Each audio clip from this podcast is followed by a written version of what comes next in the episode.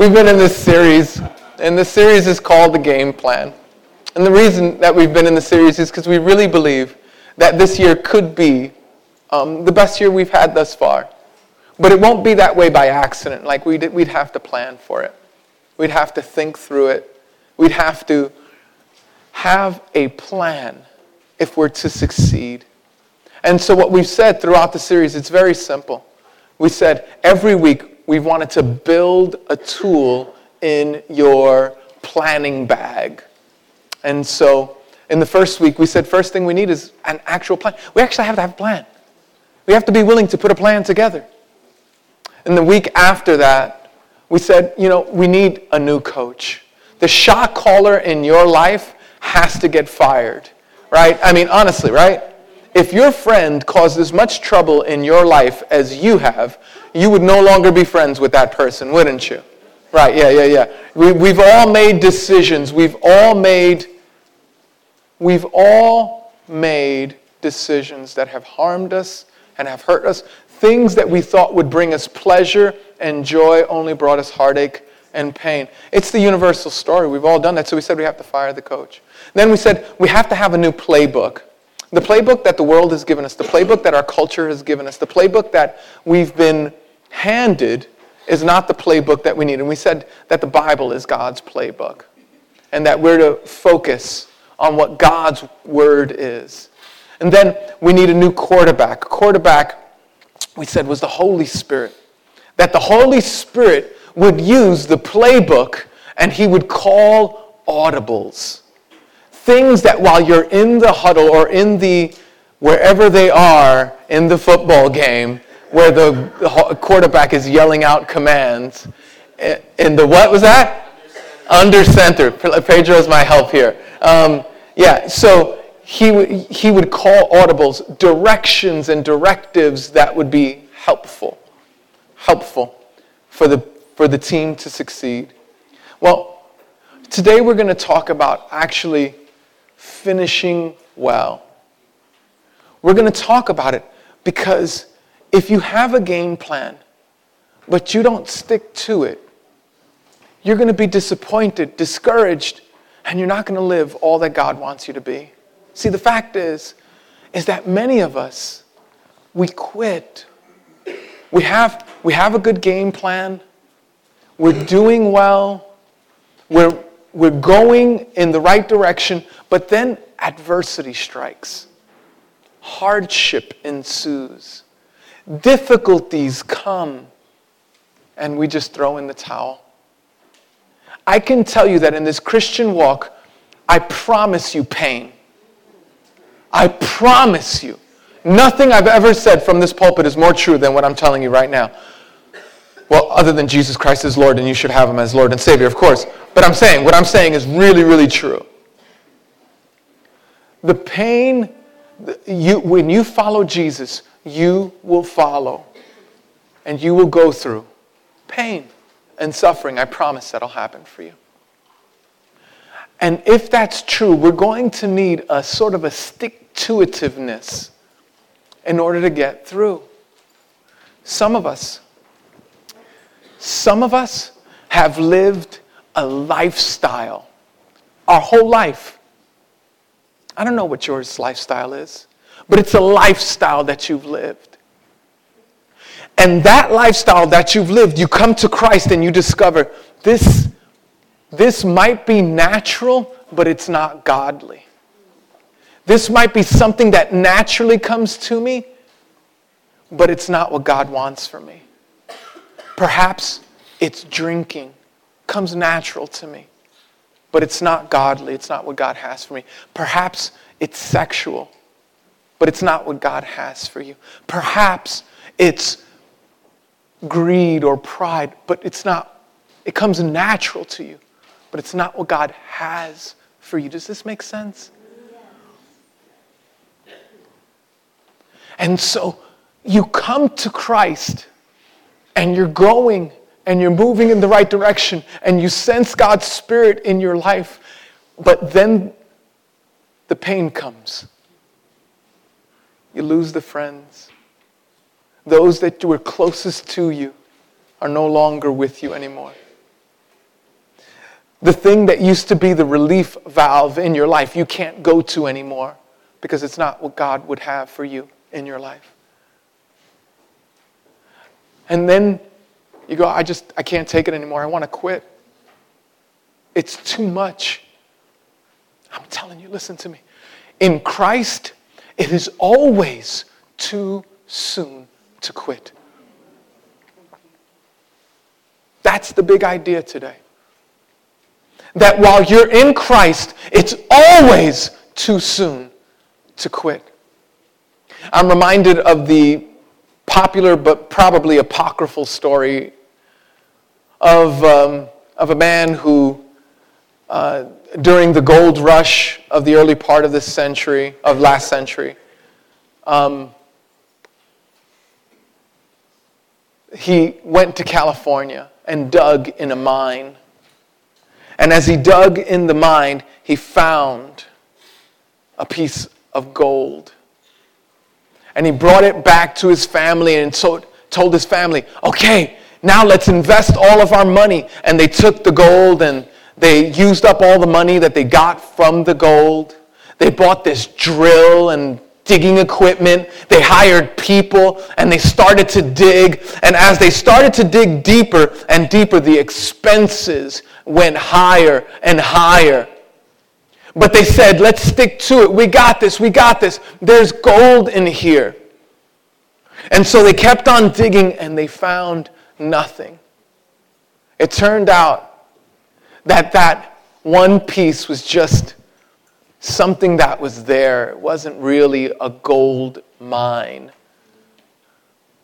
So the man did what only he could do. He went and sold the drill and paid the employees and left it. The person he sold the drill to told him, Where were you drilling? What was happening? He goes, Oh, I was drilling here. It just turned up to nothing. So the man that he sold the drill to for a few hundred dollars went back and got an expert to find out if there was gold in those parts. It turned out that the man had only to drill three more feet before he would hit gold. So the guy who bought the drill for a few hundred dollars made a few million dollars in a time where a few million dollars was really a few million dollars, right? But you know, I see that with Christians all the time. Temptations come and, and pressures mount up, and it becomes difficult to walk in Christ. Peer pressure comes in, fear arises, and it becomes difficult to walk in Christ. At home, there seems to be no rest because they don't want to have anything to do with Jesus, or at least they seem really distant about Jesus, and, and you're just trying to pursue, but it's becoming difficult to walk in Christ. You know, financially, you go, I don't know if I should continue to tithe and offer because it's becoming difficult to walk in Christ. God knows that every one of us are going to flirt with quitting. God knows that every one of us are going to play with the idea of dropping out of this thing. And so, God, I mean, honestly, God put this in many, many places in the Bible, but we're going to stick to a part of Scripture where a person who had finished was telling his story. It's actually kind of emotional. His name is Paul. He's an apostle. What an apostle is, is a messenger of Jesus. And Paul had spent his life persecuting Christians, then came to Christ. I identify with Paul because I hated Christians before I came to Christ. Not feeling too good about them right now, actually, but I'm kidding. I love, you know, it's like a family, right? You have really cool uncles, and then you have like the uncles that are not so cool. But um, that's what we have, and that's why we're a family, because it's like that. By the way, if you've ever been rubbed, like, you know, like right in this church, I promise you, you will find people that work a nerve. Might be me. I just want you to know that's true. And we don't deny that. All we're saying is that we're family, so we're stuck with each other. That's all we're saying. And so, but you might find, you might find, you might find that within your walk in Christ, it becomes difficult. Paul, who's an apostle, who's a sent one, he writes this letter to his protege. His name is Timothy. Timothy is a pastor and would eventually be a bishop. He, he's, Paul is giving Timothy some instruction. But here's the thing Paul is imprisoned and he's about to be beheaded. I don't know what your week is like, but I'm telling you, it's not as tough as if you're listening. Well, well, some of you who are listening to me right now are imprisoned, but most likely won't be beheaded, at least this week. Right?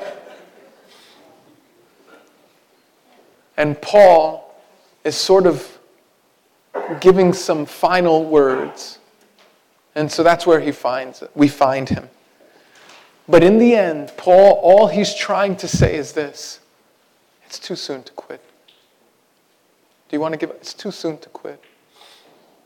Are you feeling worn out because you're following Jesus? It's too soon to quit. Do you have no strength? It's too soon to quit. It's always too soon to quit. We see our passage in 2 Timothy chapter 4 verses 6 through 8.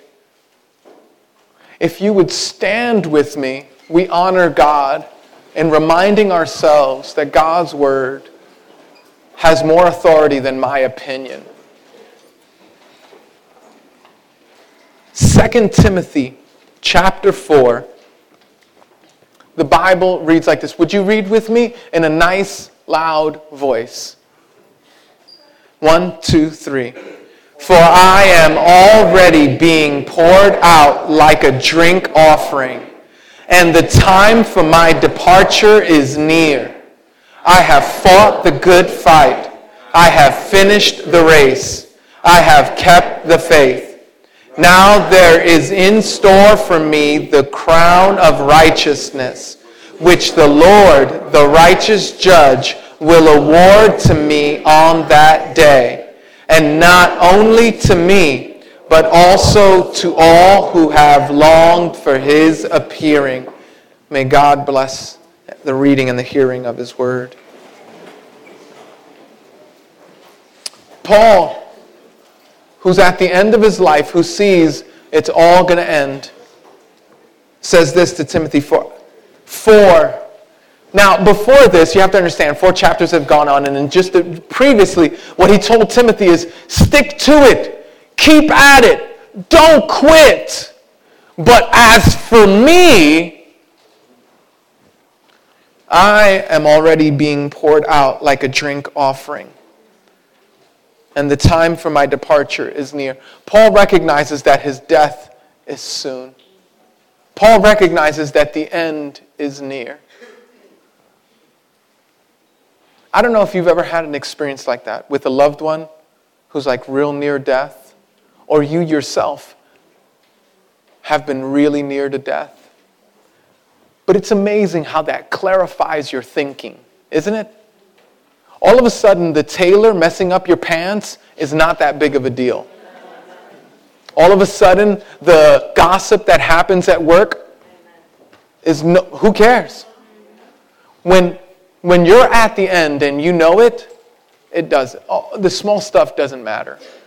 Paul says, I'm being poured out like a drink offering. He's reaching back to his Old Testament roots, his Jewish roots. And he's saying, and he's re- reminding them of the drink offering that was poured out in honor to God. And he's saying, I'm like that. Like in a worship service where something is poured out as a worship offering to God, that's what my life is like. This would change everything for you. Listen to me. What I'm about to tell you right now might change your life. What I'm about to tell you right now is going to ratify the way you think of pain and suffering. If you could see your life as a drink offering being poured out rather than a spoiled child who needs to be given everything that they ask for, your life will be happier. If you live your life as a spoiled child who needs to have every need met, and when God doesn't meet him, you fire him because he's not doing what you want him to do, you will live a life of misery and difficulty and loneliness. But if you live your life like one who's being poured out, then when the headings, beheadings come soon, and when the jail time comes for the cause of Christ, when, listen to me, when the children don't get better, when the marriage continues to tank, when the health doesn't get the turnaround, you have an option. You could be the spoiled child who says, God, you're not giving me what I want. I'm not going to uh, be down with you anymore. I'm leaving. That's it. Or you can say, My life is yours. And I'm being poured out like a drink offering. Lord, let this be like a fragrant scent. Let this be like a fragrant scent in your nostrils. Because my life's not my own. I'm being poured out like a drink offering. Now, for some of us, some of us don't have a, you see, here's the thing. Some of us don't even have a category in our mind for what I just said. Because to follow God means to have everything you want. Because God, having God is like hitting the cosmic lottery. And it's supposed to answer all of your problems and give you all of your satisfaction and give you all. And so for me to say that to live our lives like a drink offering, like Paul is saying now, is like heresy.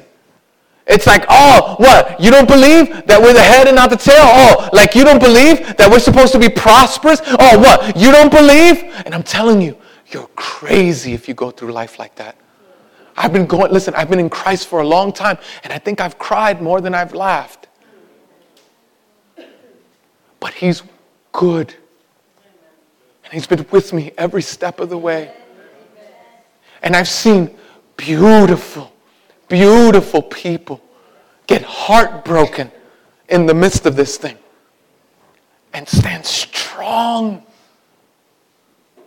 And I've seen fantastic parents get terrible children. And uh, what I mean, uh, you understand what I mean by that? Like, you know, kids who rebel and act foolishly and break their parents' hearts. I've seen I've seen people who've been really mindful about their health get cancer. I've seen, man, I've seen faithful wives get the virus. I've seen And it's not. Not because God is supposed to give us everything that we want, every single moment, every single. You're not. Listen, God is not our bellboy. We're God's drink offering. And I know that many of you can't handle that. I'm just telling you, you just don't know Jesus. To be in Christ is to acknowledge, along with Paul, that if we're going to finish, that if we're going to end well, we got to get out of this brat, me first, America sort of cultural kind of Christianity and into this Jesus, you are glorious, and I count it an honor to suffer for the name of Christ. It's a drink offering. Paul says, they're pouring me out. And the time for my departure is near. Then he says these three things. It's really powerful. I have fought the good fight. I have finished the race. I've kept the faith. Fought the good fight. Finished the race. Kept the faith. Let's look at that.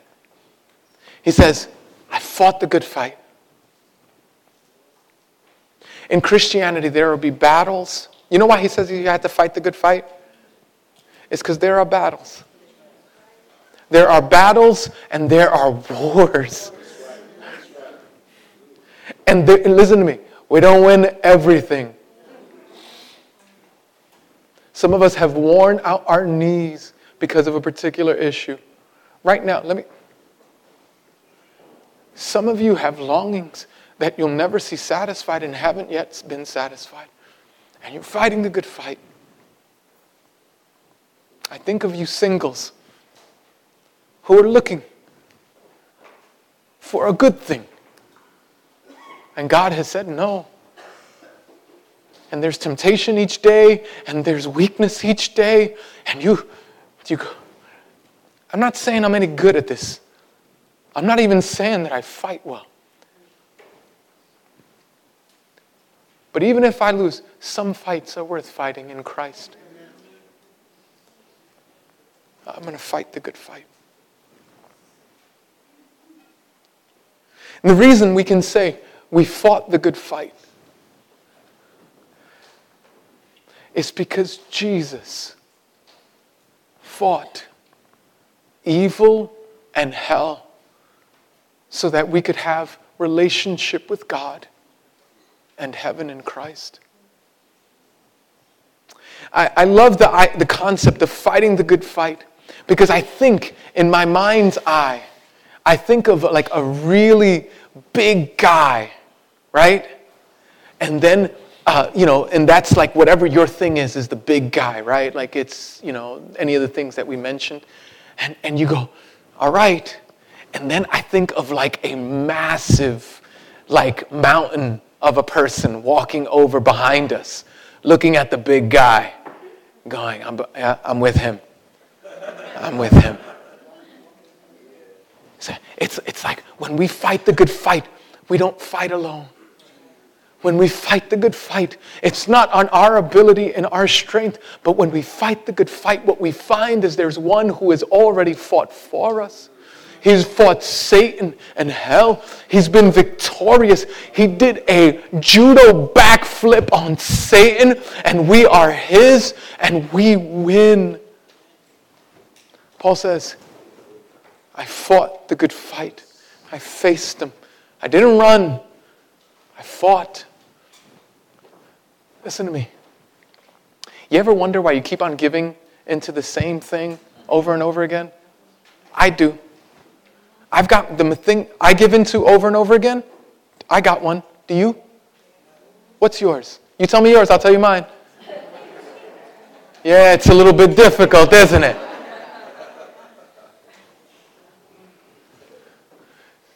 I have this, I just keep on fighting. I just go, God, I can't.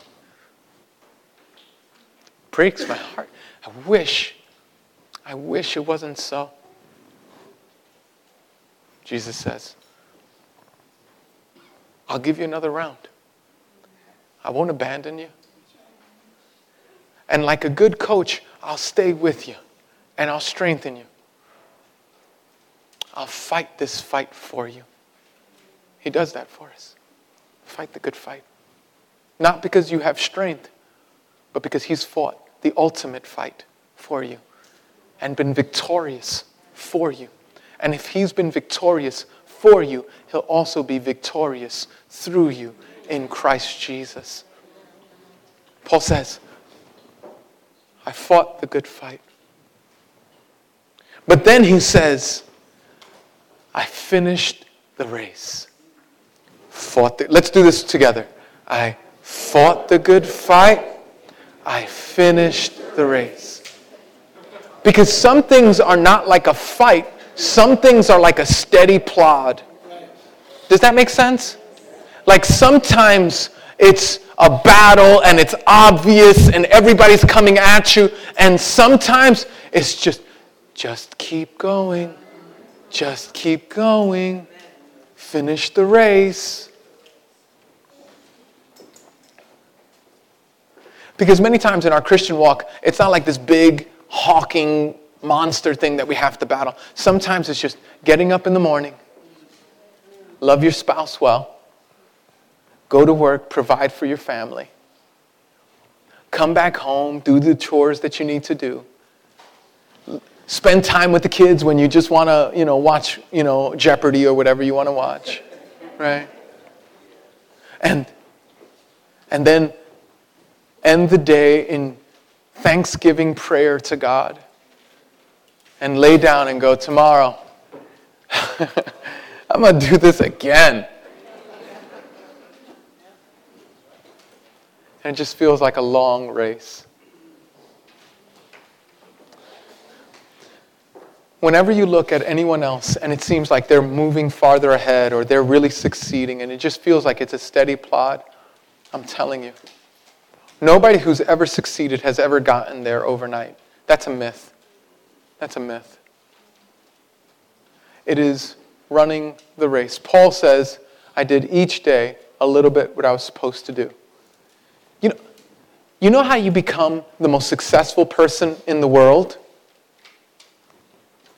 One small decision at a time. You know how you become a person on death row? One small decision at a time.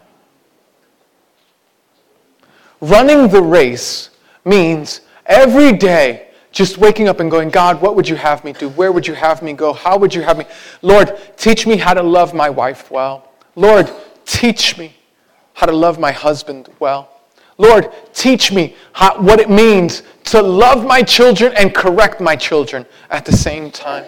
Lord, teach me on what it's like to suffer well this thing that I'm going through. Lord, teach me each day how to endure temptation and overcome the evil one because I'm just going to run my race.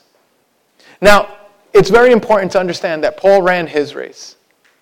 Some of us have a 5K, another of us have a 10K, another of us have a marathon, and there are a few of us who have ultra marathons, right? 50 to 100 miles, right? Every, every one of us should run our race.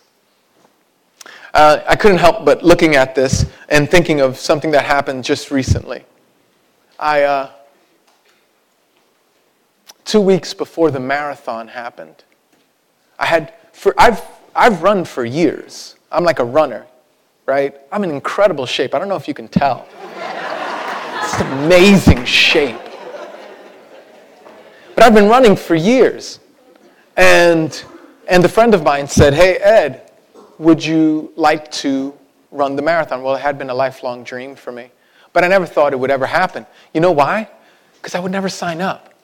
Because the thought of running 26 miles, 26.2 miles, is crazy to me, right? So he goes, Hey, Ed, he goes, Here's the thing, but the marathon is two weeks from now. I was like, I'm down. I'll do it. And so he gave me the bib. I ran as Tony Gupta, whoever Tony Gupta is. Yeah, there it is. Right. I ran as Tony Gupta. This honestly, this honestly was one of the most, um, I wanted to die. You see that smile? That's a smile. That's a smile of a pastor who knows how to go through pain without letting anybody else know. This is like mile 23. No kidding. I'm like, I'm like, who the bleep thought of this? Because I am done. That's me smiling. Ah, isn't this great? It's a marathon. As I was running, it was a funny thing. I saw the back of this guy's t-shirt, and it said, you know, uh, why, t- why marathon? Because 26.3 miles would be crazy. and so I'm running, right? And I'm not kidding. 59th Street Bridge. Oh my. I'm going up the 59th Street Bridge and crippled people are passing me. I wish that was a joke. A person in like, you know, like the little walker things, right? And they're like, and I'm like, I'm gonna catch them. I'm gonna catch that sucker. Woo! I'm gonna catch him. You give me a minute. This bridge has a downward thing, and I'm to catch you. Woo, Lord. It was. Run your race. Run the race marked out for you. Listen, Don't run the pastor's race. The pastor's race wasn't your race. It'll be, it'll be unbearable because Christ never meant for you to bear that race. Don't run your neighbor's race because that would be, that would be selling yourself too short. And you would not achieve your optimum and your potential. Here, run your race. Run the race marked out for you. Run the race that God has given for you in your lifetime. What does that look like? I don't know. But I tell you, I spent my whole life comparing myself to other pastors and comparing our church to other churches. And pastors are weird. Pastors are weird. Pastors, like, as soon as they meet you, they'll say things like, So, how many you running on Sunday? Which is kind of like a personal question, right? It's like, I was like, uh, you know, they, they want to know the numbers. They want to know the numbers. And so, there's this thing in my mind that says it's got the church, it's got to grow. And it's not for the fame of Jesus, it's for my own fame. And Jesus reminds me of that. Now, I want you to know, I really do want our church to grow to fame Jesus and for your joy. But there's an ugly part about me that doesn't want it for those reasons. Wants it for my own fame, my own glory. And, and Jesus goes, Edwin, you have no idea the burden that I've put on those men. I know you. You're a little bit of a whiner. if I gave you that, you'd be crushed. You'd be smoking crack before the month is done. And so I go, all right, I'll take our little church and we'll run with it until he either grows my capacity or until he just, and listen to me, listen to me, listen to me. What am I saying? I'm, i know it's funny. I know it's funny. But here's what I want you to do I want you to run your race. My race is my race. What's yours? I don't know. I, I, love this because I was at the, um, towards the end. This is the uh, medal that they give you, right? At the end of the marathon. It's kind of cool. And if you ever want, again, if you ever want to know how fast I ran it, just look up Tony Gupta and you will, you will find out how fast I ran it. But it was awesome. They gave me this, and it was around my neck, and, and it, was, it was a good feeling. It was. I had accomplished a life goal. It was neat. But I'm telling you, this is toilet paper. Toilet paper in comparison to what Paul says next. Now there's in store for me a crown or a medal or a trophy there's in store for me a crown of righteousness, which the Lord, the righteous judge, will award me on that day, and not only to me, but also to all who have longed for his appearing.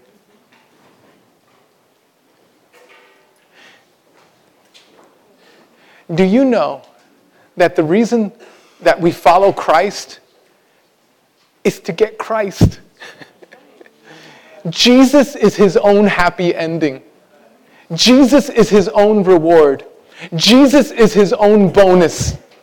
Jesus is the reason. He's our reward. He's our crown. He's our joy. I tell you, I got to the end of this thing, and you know, I'm running and you know, and I'm looking, and and I, I, I if you ever go on uh, the internet, um, on Facebook, I actually had, I mean, I was almost like not in my right mind. I was really, really, really done. But I had enough sense to take out my phone and videotape the, the thing. And you could hear the people cheering. And you could hear, listen to me, not pretty, not pretty. But I finished the thing. And in the end of life, you don't want to be three feet away from gold. In the end of life, you don't want to look the finisher, the one who bore, who finished the work of saving you, who bore the sins on the cross for you. You don't want to look at that finisher and say, Well, I didn't finish. Listen, I don't know. I'm a little bit older now, and I don't have a whole lot of grand imaginings that I'm going to get these great crowns thrown at my feet for the life that I've lived. I know me. I know how wicked I am. I know how unloving I am.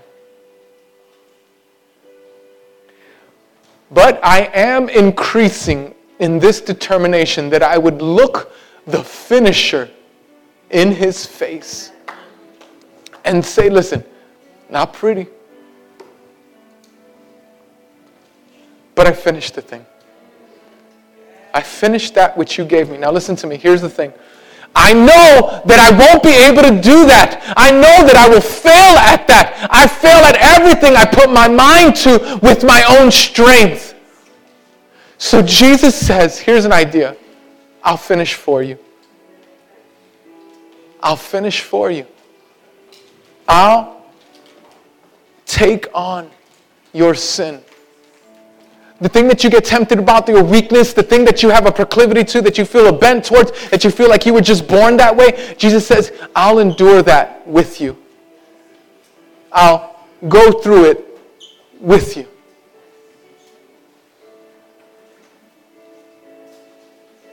And if the one who went from heaven to earth could take on your sin and mine, and give us a clean slate and relationship with God, then surely He can keep you faithful. He can keep you strengthened. He can keep you. The power is not found in our determination. The power is found in the victory that Jesus had on the cross stating for us that it is finished.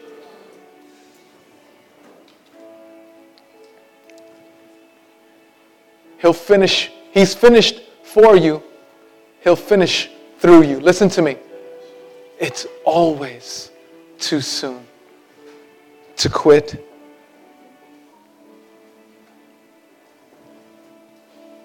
We're going to have some time in communion. But I want you to know that God will strengthen you to finish well. In marriage, in life, in temptation, in difficulty. God will strengthen you to finish well. So if you're feeling weak, here's what I want you to do.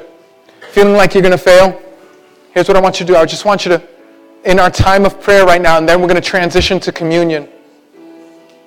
I want you to go, Jesus, I've been wanting to quit. And the reason that I've been wanting to quit is because I've looked at my life like a spoiled child, not like a drink offering. I've looked at my life like a, a trip to the Holiday Inn and not like a fight. I've looked at my life like a, like a cruise in a luxury convertible not like a race that needs to be run each moment of each day. Just go, that's the truth about me. Lord, would you help me? Would you help me to see Jesus? Be reminded that when, it, when he could have quit, he didn't. And that if he could do that for me, then surely I could go through whatever difficulty for him. He'll strengthen me for it. Father, we come before you because we're quitters. And it's so easy for us to, to want to make a left turn, to stop three feet before the end. But Lord, I ask that in Jesus' name, that you give us all a vision of Jesus. That we would be able to see Jesus glorified and lifted high and famed, that we would see Jesus on the road to Calvary to die for our sins and never quitting, that we would see Jesus being beaten with a whip and not quitting, that we would see Jesus nails driven through hands and feet and yet never, ever quit. That we would see him do that for us